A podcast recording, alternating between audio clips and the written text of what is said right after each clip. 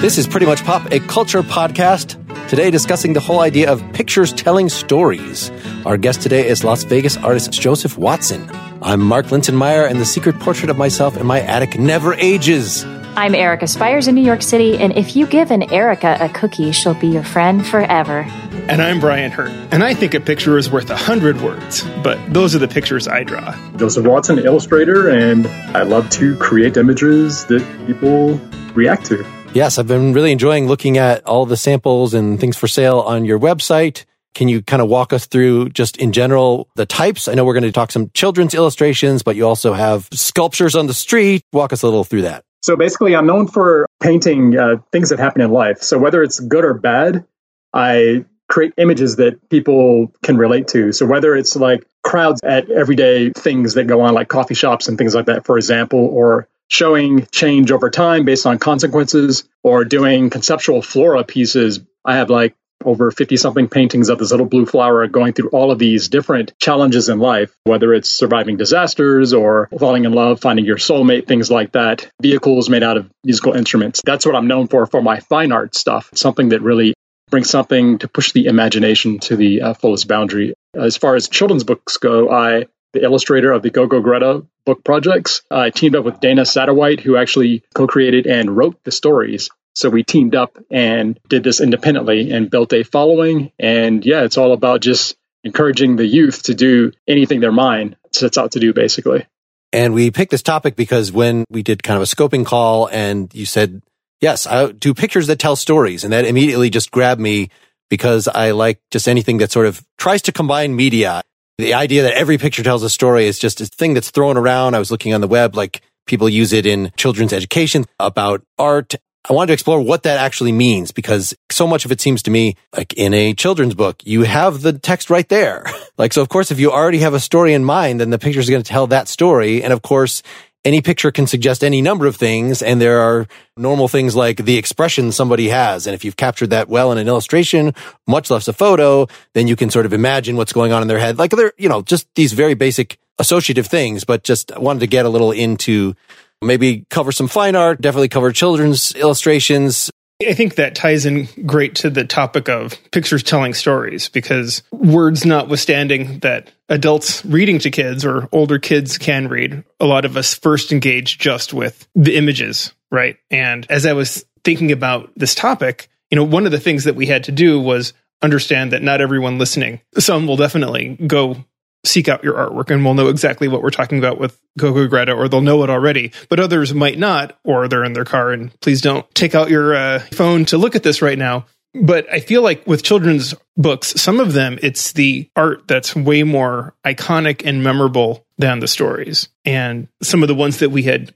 kicked around, Dr. Seuss is maybe one where it's both because I think a lot of us can conjure up the words and the images, but we had also mentioned where the wild things are in truth, I know a couple lines from it, but I really remember the imagery very, very well.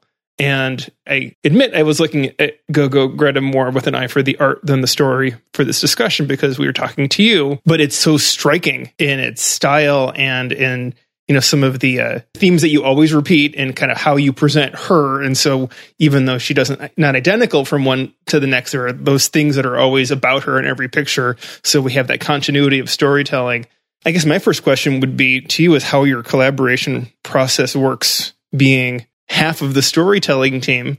Generally, how does it work for you? Dennis Satterwhite, the writer for the project, he presented the manuscript. I think at the time it was the first three or five books to see if I was interested in working on the project. So I took a look and there were no pictures or anything like that. It was just, it even looked like he typed it out on a typewriter. So he just handed this stapled manuscript to me. I checked it out. And from the words alone, that really sparked the potential in the visuals, what this can be, since there wasn't anything established yet. So in my head, I could almost imagine what this would look like because of the words and how poetic it was and the way it flowed and just the timing and cadence of it. It just inspired me to drive those visuals. So those visuals were actually based on and inspired by those initial words that were written. So without those words, I would have come up with a completely different look. to the story. I know what you're saying with the pictures resonating more in a, a kid's head through, you know, the time they're an adult, it's just burned in. But truthfully, without those words, those pictures wouldn't exist in the form they are in. So, um, yeah, that's what happened with Greta. I'm just struggling to get you to throw Dana under the bus. I know he's so humble. I know. I wish I could, but that's the total truth behind it. How much does Greta look like your first draft of her?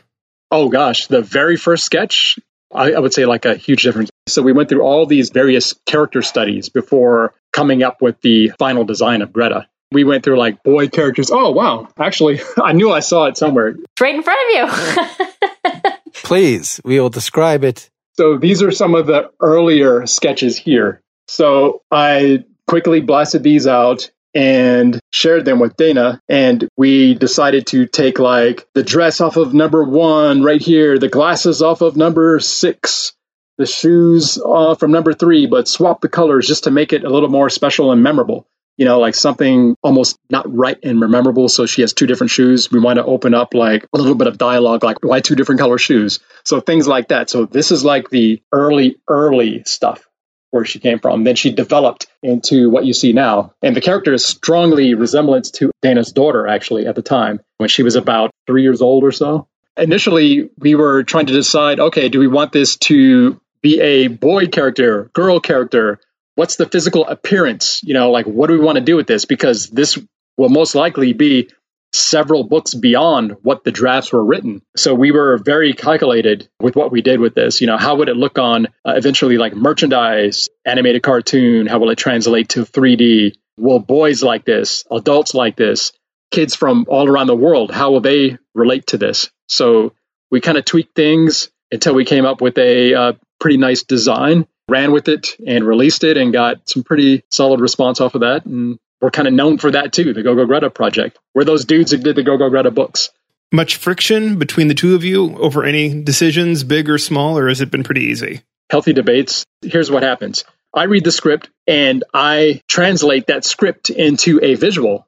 I submit it to Dana, and he's like, I don't know, man. I don't know. Sharks just swimming in the water. That's not special enough, man what if we do this? Then we kind of brainstorm back and forth. And the next thing you know, we turned like uh, illustration of just sharks in the water swimming with Greta because that could be interpreted wrong from, you know, parents and kids into like a underwater playground with sharks and starfish and jellyfish swimming around. So we put that Greta twist to it. So he bounces something to me, I bounce it back, brainstorm, make it super Greta special, then go about the final illustration on it.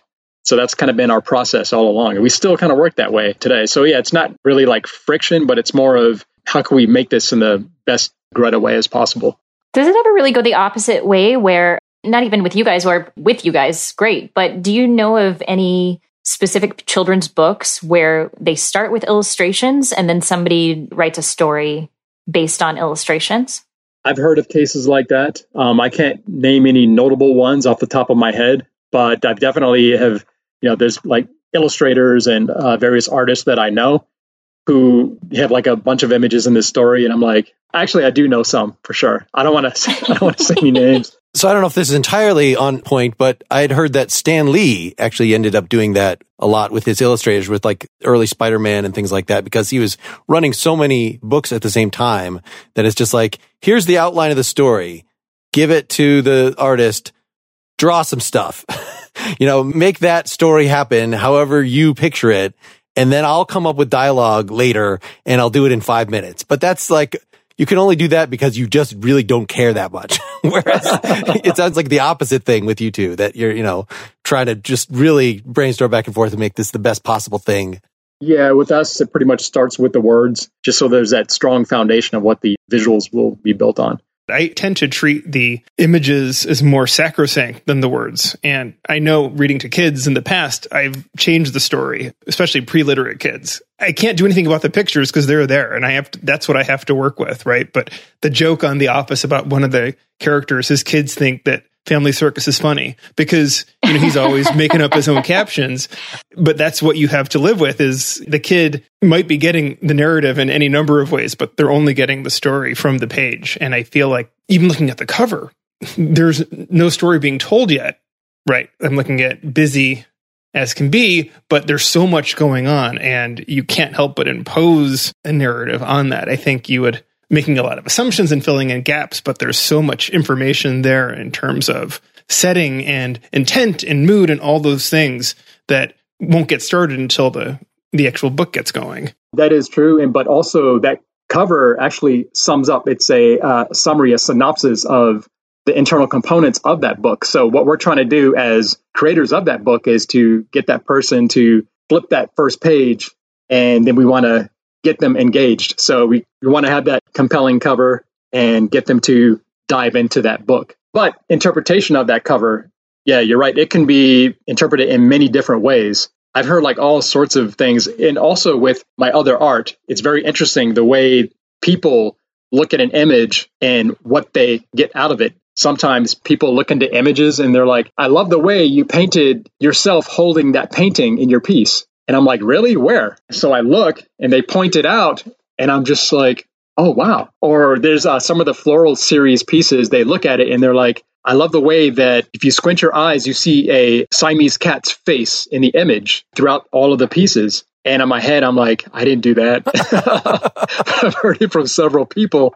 So it must be true. So it's very interesting the way that people's eyes digest what you drew. Right. And then, like you were saying, that also really depends on culturally where that person is coming from, right? So, one of the articles I found in looking for this was a Mother Jones article, and the author was saying they read a picture book, The Sea Serpent and Me, to school children in Granada. And in this, there's a little serpent that just grows really large. And she's like asking the kids, like, well, what, what do you think she should do? And, you know, it's, it's getting too big. And one of the kids says, kill him, cook him. And she was like, Oh, I'd never even thought of that. But to this kid, okay, like that made sense. Like, why would you not eat this? There's food there. And of course, you know, that's one example of, I'm sure, many, but you have to think as either an illustrator or an author of children's books to think about what is your market for this and are you going to sell it, try to sell it worldwide? And how do you do that? And how do you make this a universal story? Yeah different faces from different places, they're going to think different things. You know, being in the art gallery scene, people coming to Vegas through the doors from all over the world, we ask, like, hey, what do you think of that particular thing, whether it's a book or a painting? And you'd be surprised. We see it one way, but I can't predict how everybody is going to see it. So, yeah, that's definitely one thing to keep in mind. Do you feel like that's a unique thing of being an artist in Las Vegas and having all those different perspectives? How much like has that actually or do you think that has changed your perspective as an artist to get all these different interpretations thrown at you all the time? Oh, definitely. Yes. It helped navigate the way my brush hits that canvas, basically. And I'm always thinking about that end user, that end viewer with my uh, pieces. People from this particular part of the world or that particular part of the world, based on all the other individuals who have come to the gallery and put their eyes on it and let me know what they think, supported it, purchased it, collected it, whatever, or not collected it. Those things feed in to why I do what I do. Yeah, I've noticed for your non children's artworks to transition a little bit, like there's this one that there's a video of you presenting that I'll link folks to called Walk Up, Walk Out. You know, it seems typical that you describe that there's a story to all these and you kind of present it that the picture just describe it to people. It's, it's sort of a three or four story building, slightly slanted with a lot of people walking upstairs or across, but there's like street lights in the middle of it. So it's uh, outside. I don't know. Say a little more about you give your take on what this is and then we can. So the piece titled Walk Up, Walk Out, it's deeply inspired by theater. So stage sets, things like that. Also, it's deeply inspired by the want of people to do better in life. So I wanted to create something that was almost a visual tool that people can look at and just really ignite them to climb the steps of success. So that's where the whole thing came from. And also, there's a movie called A Rear Window from the 60s, I guess, like in Technicolor. And that was also kind of a inspiration as well. So what you see is, yeah, it's a multi-tiered sort of stage set with many stairs. At the very bottom of the piece, you see a cluster of people down there with kind of like their heads down. And those are the people who are complaining in life that it's not fair, they want things just pretty much given to them. However, you see the other people who took the initiative to just really step up in their life, they're climbing up those stairs. So on the right side of the painting, there's a guy with a hat on and he has an orange glow. And on the left side of the painting, there's a woman. She has an orange glow. And those are the people who just got enlightened. That little voice clicked in their head. And it's like, you know what? You have to do better for your life. Even though you're doing better than most, you can do even better. And in the middle of the piece, I put a guy of short stature. He's next to a, a dwarf orange tree with a single orange on it. And that represents sometimes in life, you have to give yourself a morsel, a reminder for why you're working so hard. Right there, right next to that guy, so he can give himself a little treat as he's climbing up the uh, steps of success.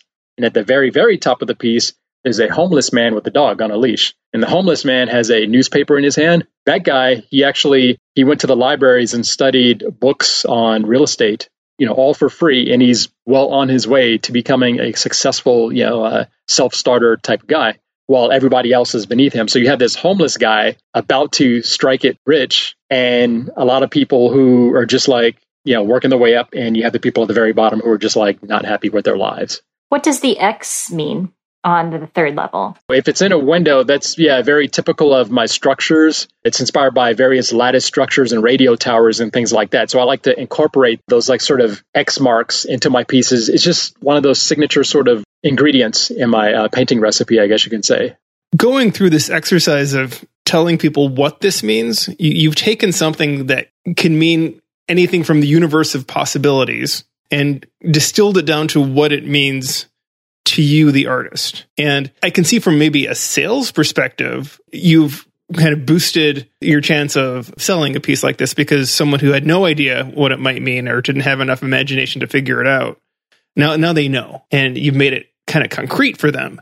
But haven't you also stripped away a lot of possibility at the same time? It might have really resonated with someone differently and that opportunity is lost to them. I'm not impugning what you're doing at all. It just it occurs to me that it's as I walk around an art gallery sometimes all I see is maybe I'll see the title if I choose to or I will read what the artist wanted to say about it or I might know nothing and I can have it mean to me what it means to me. So I'm just curious what your take is as the artist. I know exactly where you're coming from on that, which is 100% true. Well, you can just leave it right there. 100% true is just the great place to go. Sorry, keep, keep going. It's all right. I'll still have a bone to pick with you on that, Brian. But That should have been the name of the podcast, Brian. We forgot. to me, as an artist and an art, you know, a gallerist, art dealer, a piece must stand on its own and be successful inside of the interpretation of the eye of the viewer without the artist or the gallery gallerist there or without a description on a website because yeah what if the person doesn't read english? Or what if the person i don't know has some other sort of disabilities to uh, comprehend uh, you know the definition of the art? So the painting itself must stand independently of any definition. But at the same time the painting was built with a purpose of inspiring people. So my thing is really letting the person know why I painted the piece as well as the purpose of that piece. When I'm not there at the gallery or online when people are browsing my stuff, they do see the piece and they see my meaning of it. In some cases they don't if it ends up on, you know, someone else's website. It can affect the sale or non-sale of a piece for sure. But that's the price I pay for creating a piece with a meaning behind it. It's not going to be for everybody. It's not. I'm hoping that when I convey the uh, meaning of the piece to a person, that they support it, and at the same time, without me conveying the meaning, meaning of the piece, I want them to support it. And when people have their own interpretation of the piece, when they have that without me telling it to them, and then when I explain it to them, and if it makes it that much more appealing to them, that's even better. But yeah, there's going to be that portion of people that are like, ah, oh, yeah, I don't want it now because I thought it meant something else. But I know this from, you know, all the years being at the gallery and doing all the exhibits. That's one of the things that can happen. So make it work independently and make it work with that description because you have to let it resonate with uh, all sorts of folks. But it's not going to be 100% uh, acceptable by everybody. That's almost impossible.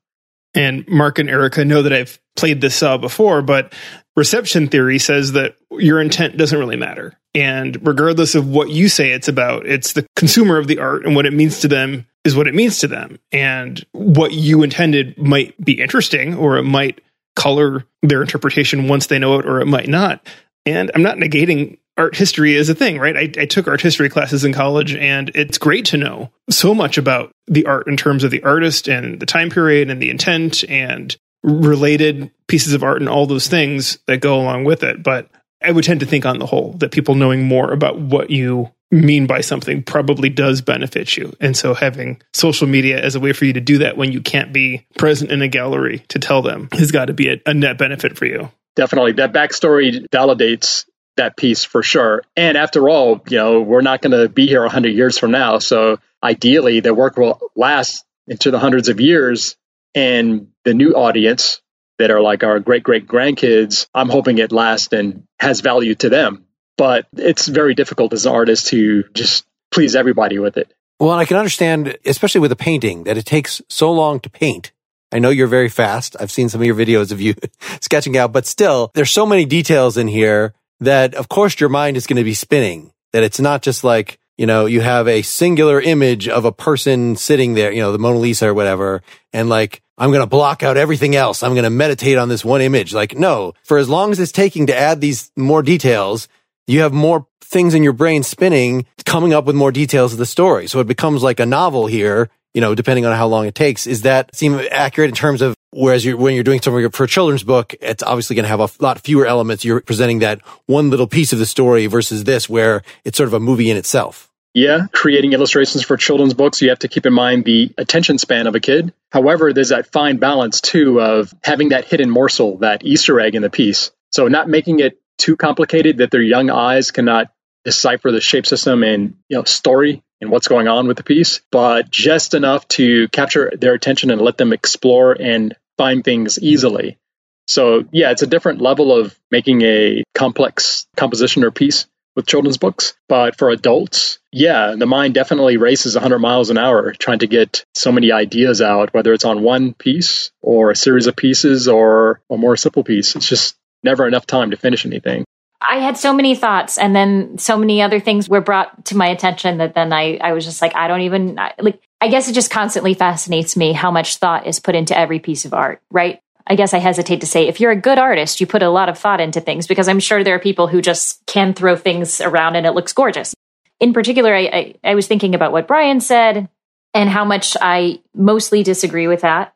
I know you were just doing it for argument's sake, Brian, as well. But I can't think of very many times when learning the reason behind a painting has made me like it less. And then right after I thought that, I thought this morning I was on uh, Instagram and I follow this artist and she was going on about Picasso, in particular, uh, Les Demoiselles d'Avignon. And she absolutely hates the painting. And she, you know, she's not only a talented painter, but, you know, has a degree in, in fine art and was telling us the history behind that piece and why she finds it offensive. And it was really interesting. So then I was just thinking, yeah, you're you're totally right. Sometimes you can ruin it for somebody by telling them. Like, now, I don't know if Picasso's reasoning behind the piece was the same as what this artist was saying, but yeah, you definitely can run the risk of people not liking your painting because of it. However, usually I feel like I would rather know that information.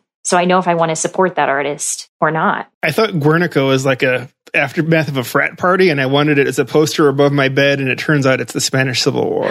and forget that, man. Uh, I don't want that anymore. You know, actually, if we all look around our houses or drive around and if we really found out the true meaning of a lot of things, I don't know. I would probably be shocked. I know I, I like the way things work, you know, that I have. I like the way things look. But if I really knew, you know, the true intent and you look deeper into you know the production methods and things like that behind it then uh, yeah i could see how these customers would think that with artwork you know once they find that story out i can totally see that happening now I tend to just think a little bit more with the written word when it comes to this because I just have more examples on hand. But I think about the Chronicles of Narnia, which I read as a kid, and they were just fantasy stories, and come to learn that they are Christian allegory. And I admit that I could have let that go into my system in a way where I didn't like it as much or I liked it differently. And what I think I end up doing was just rejecting that as well, that's fine, but it doesn't mean that much to me in terms of my enjoyment of it. So whatever C.S. Lewis's intent was, he still ended up creating something that was meaningful for me at the level I wanted to engage it at. I had the opposite reaction to that. That, that when I actually went as an adult to read the first book, it just seemed such a transparent allegory to me now that I didn't want anything else to do with it. It just seemed very ham-handed because it was so so transparent. But Did you read it as a kid, Mark? I did. Yeah, like the whole series except for the last one. It seemed like the last one was a bummer, but I think they were read to me. For me, it's always head canon, right? Like what I accept to be part of the canon of whatever art I'm engaging in a part I just ignore. So in my mind, there's just one Back to the Future movie, and the other two some fan might have made, but and that fan might have been the same director who made the first one, but I don't oh. acknowledge them as as being part of the thing. And if I'm looking at your artwork and I see something completely different in the stairs, and you say, "Oh no, I didn't intend that," or the, the X's. And I say, well, it's, you know, it's clear what those X's mean. And you say, well, no, I just put them in there. And I say, no, they actually mean something really important and central. I'm going to hold on to that. But I've got to say, I do appreciate also just how much, as Mark was getting at, how much there is to look at. And I appreciate that amount of detail. I, I didn't see the same video that Mark did about watching you work. Are you always a fast worker when it comes to painting? Yeah, pretty much. Unless it was, I would say, more of my commission pieces or more for clients, collectors, those I typically work on a little bit slower pace. But for the most part, like any of my live streams on uh, like social media, those are for an audience with a limited time frame. Yeah, even though the new thing we had uh, we just launched a new thing. Uh, what is it? Two sides of the canvas, where it's like a split screen uh, sketch session with myself and one of my other co-artists, uh, Grady Williams. We leave everything like pretty much in a like one hour time span, and that's the online audience. Now we I don't want to really have them there for 15 hours or 10 hours five hours. It's more of like, what can we do like within an hour? Some of them are like even maybe like 10 to 15 minutes as well. What can be done in 10 or 15 minutes that someone can take away from watching this and really get a gist of how I work and formulate things on the paper. I didn't see whether you had any of those time lapse ones where you do, you know, just film yourself for 15 hours and then speed it up so it shows in, in five minutes. Yeah, time lapse. Uh, I will get into uh, some of those soon but uh, ours are more like a live stream drawing and sketching and painting. Uh, those are on like IG uh, live, actually. Some Facebook stuff as well too. With your technique of putting so much story in, can you tell a little about how you, as a viewer, work? So you know, if you're looking at Guernica or something, I mean, it's it's hard when it's something like Guernica that is passed down to you, like, oh, this is the story. It's about this war as opposed to something that is, and you know that it's from a guy you're supposed to think is really great because he's famous. You know, it's been handed, the canon has handed it to you as opposed to an artist that you know personally or just something you're finding on the internet. But yeah, say a little about sort of what level of story you're imputing to something you would just run into in terms of stories as well. Or is it more, I'm an artist and so I appreciate the colors and the forms and I'm not so uh, vulgar as to jump in and try to identify with the characters in the story. Yeah, I would say long ago, I appreciated technique more but now it's more of like a multi layers of checkboxes that I'm looking for to really uh, you know validate a successful work of art. If it's like a work of art in a gallery scene, for an example, first thing is how I connect with that particular piece. Then, like, why do I connect to that particular piece? I start looking at the timing and the composition of the piece. What do I see first? What do I see second? What do I see third? So, is the timing, does it lay itself out like a book or a movie? But you know as a single image you know i look for all of these type of things. And of course all the other stuff technique presentation rendering craftsmanship to me that's last. I look for that initial sort of and if you're referring to things like street art depending on what type of art it is i judge it on a different sort of level. So with street art for example i look at how well it's integrated into an environment. So if it's a painting on a square building with surrounded by a lot of cactus what type of tangencies is the artist using to lock in that painting and make it look like it's an extension of that environment? What eye trickery is being used with dimensionality and things like that that's clever. That's how I'm looking at street art. Gallery art, I yeah, it's a little bit different series of checkboxes for that, you know, like timing, composition. Children's books, for example, I look at how well those images back up those words but even still, it's not like a one item thing I'm judging it with. Uh, with children's books, I like to see how the artist interpreted those words in a clever way. I, you know, I think that like yeah, Green Eggs and Ham was a great example of from an art perspective balance. You know, not only balance with shapes and objects, things in like a physical space, but also graphically how well the illustration is balanced out with a white background how well the illustration points and embellishes that block of text, how well that illustration works from page to page as a sequence. So I'm looking at it more on, on that level with children's books. So yeah, depending on what type of art and application it is, I judge it a little bit differently. In a gallery scene too, it's not all like, oh, yeah, I'm looking at everything with you know composition first, whatever, because it might be more of something that's you could have like a, a, sculpture in there or a more of a abstract piece of graphic design type of work that's displayed with typography. So I'm looking at that a little bit different. I have two questions based on what you just said. The first might be really stupid, but can you explain what does timing mean? Oh, timing in the competition. In reference to like gallery art. Sure.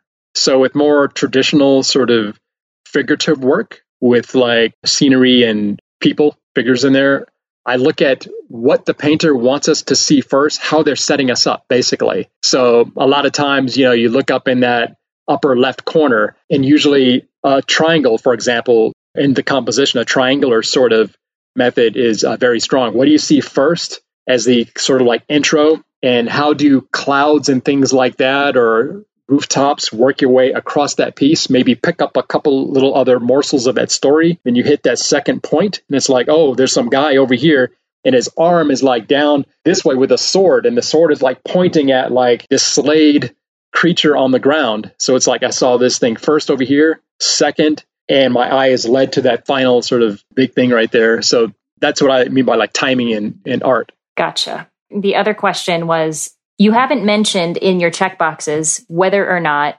something makes you feel something. Now, I wonder if that's because those checkboxes all are together in like they create what makes you feel something, good or bad. I mean, I think that's how a lot of people judge whether or not a piece of artwork is successful, is if it just inspires something within you. How does that factor in for you? That definitely factors in. So I know with group shows, a lot of group shows that I have been to, I browse around and I don't give every piece the same amount of time.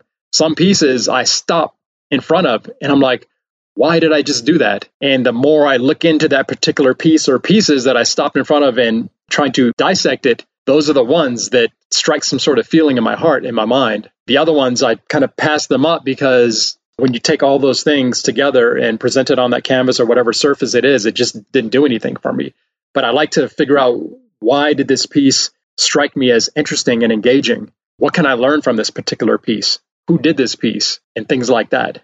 To rope this back to narrative, I would think that a lot of the way you were just describing the way things make you feel, that make engage you, it sounds like it's engaging you in at least a semi narrative sense, right? It's not just I don't know what it is about this color blue. It's just arresting. I mean, that can be one thing, but it seems more likely what's going to draw you in is there's something compelling about it. Well, what is that? Well, it's a something that presents itself as having a hidden story. Does that seem accurate? In most cases, yes. And in some cases, I wouldn't be able to even tell you why. I, I like something. I, it's just like, I like that. Wow. I recently saw some flower pieces. I can't remember the artist's name, but it was like some tiled flowers, black background, very almost offset 3D sort of flair to it. And I'm like, you know what? I really like that piece. I'm probably going to buy that piece. I want that piece around me in my collection so it can inspire me to do new things with my art, or maybe it can inspire me to think different in life. But sometimes I can't tell you what it is. It's some sort of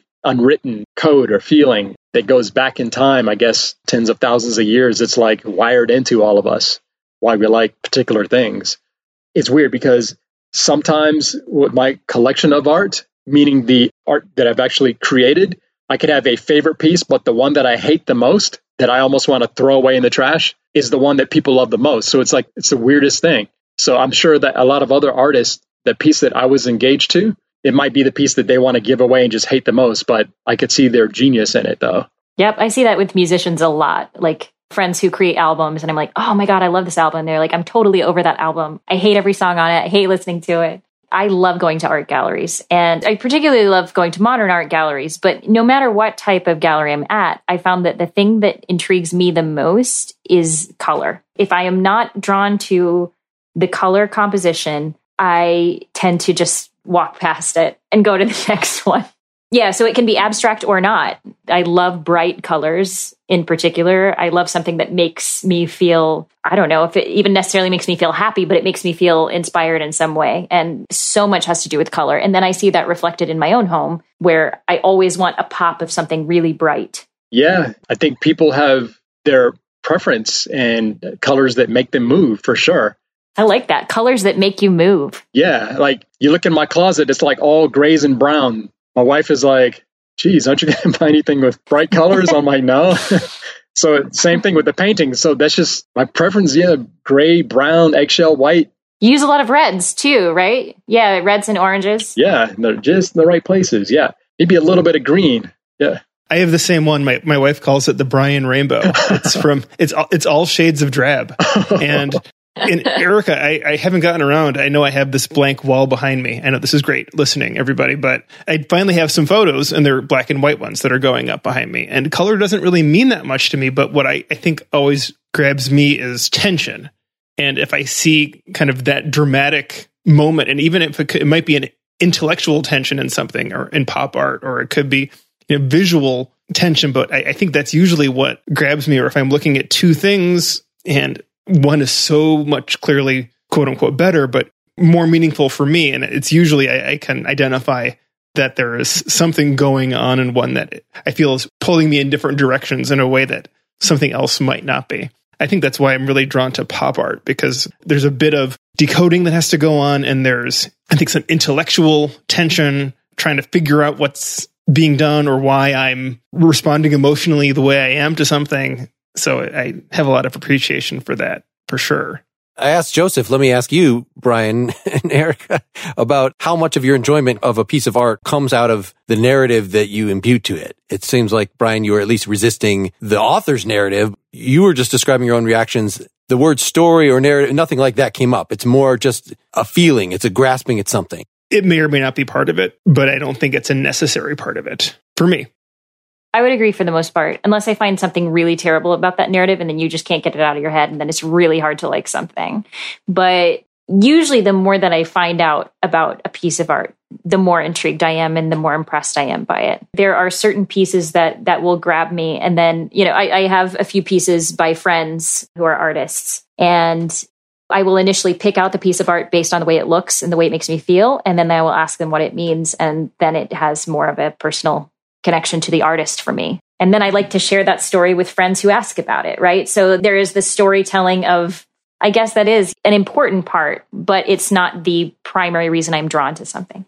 Another thing too that I think that adds value to a piece is the process of the how it was actually made. So that's another big selling point. You know, it's like, oh, this artist stood on his head and painted this with you know, with a brush in his mouth, balancing on top of a building. Oh my gosh, is that much more uh, level of difficulty? He was doing it during the earthquake. You know, it's that just adds more uh, value and backstory to that piece. And also, not only that, the story of the actual person who created that piece. So, what drove them to use that particular process? I'm looking at this beautiful piece that you have called Elements of Inspiration. And I got to ask, why you have an honorable mention looks like an honorable mention trophy as your elements of inspiration. Yeah, so that's the one with the green background, right? In the very classic frame, yes. The honorable mention is that's what I used to get in high school competing with all the art contests. So everything you see in that particular piece are all of the things that drove me to become an artist. So whether it's like trophies on there, there's a lungfish at the bottom, there's guns, at the bottom, you know, avoiding avoiding like dangerous, you know, uh, upbringing, things like that. And the trophy's honorable mention, yeah, it doesn't say first place or second place.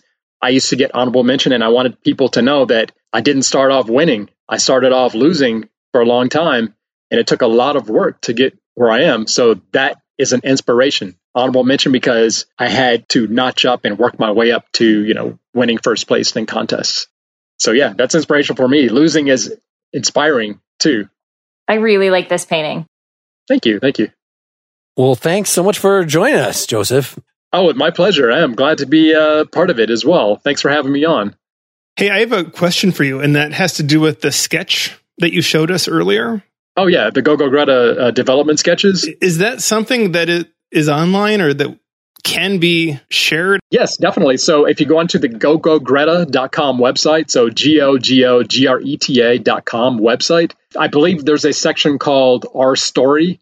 And I believe that's the section where it shows behind the scenes how we develop the project. Just so we put that out there too, can you just tell people what is the significance of Go Go Greta and why their kids might enjoy these books? Plug it. Yeah, so Go Go Greta, the world's busiest girl, does it all. So she's all about just letting kids know they can be anything they want to be. So whether it's like riding on the back of giant butterflies or driving a truck on ice skates, whatever it is, anything your imagination could imagine or anything you want to be in life, you can do that. If Go Go Greta can do it, you can do it too. So kids, adults, boys, girls, they just really latched onto the project and accepted it. And it's just like a symbol of inspiration for all kids out there. That's awesome. All right. Given how positive the messages of your paintings are, I'm going to uh, suppress making any sort of snide comment about how hard it is to hold up a head that is that percentage compared to your body weight. Uh, damn it, I just did it. I just made the comment. Way to hold back, Mark. All right. Way to not mention something. so long, listeners. Thanks, everybody. All right. Thank you. Check out josephwatsonart.com. Get more Pretty Much Pop at prettymuchpop.com. Get bonus content for every episode at patreon.com slash prettymuchpop. Pretty Much Pop is part of the Partially Examined Life podcast network, and it's also presented by openculture.com. Oh, oh, oh, O'Reilly! You need parts? O'Reilly Auto Parts has parts. Need them fast? We've got fast. No matter what you need, we have thousands of professional parts people doing their part to make sure you have it.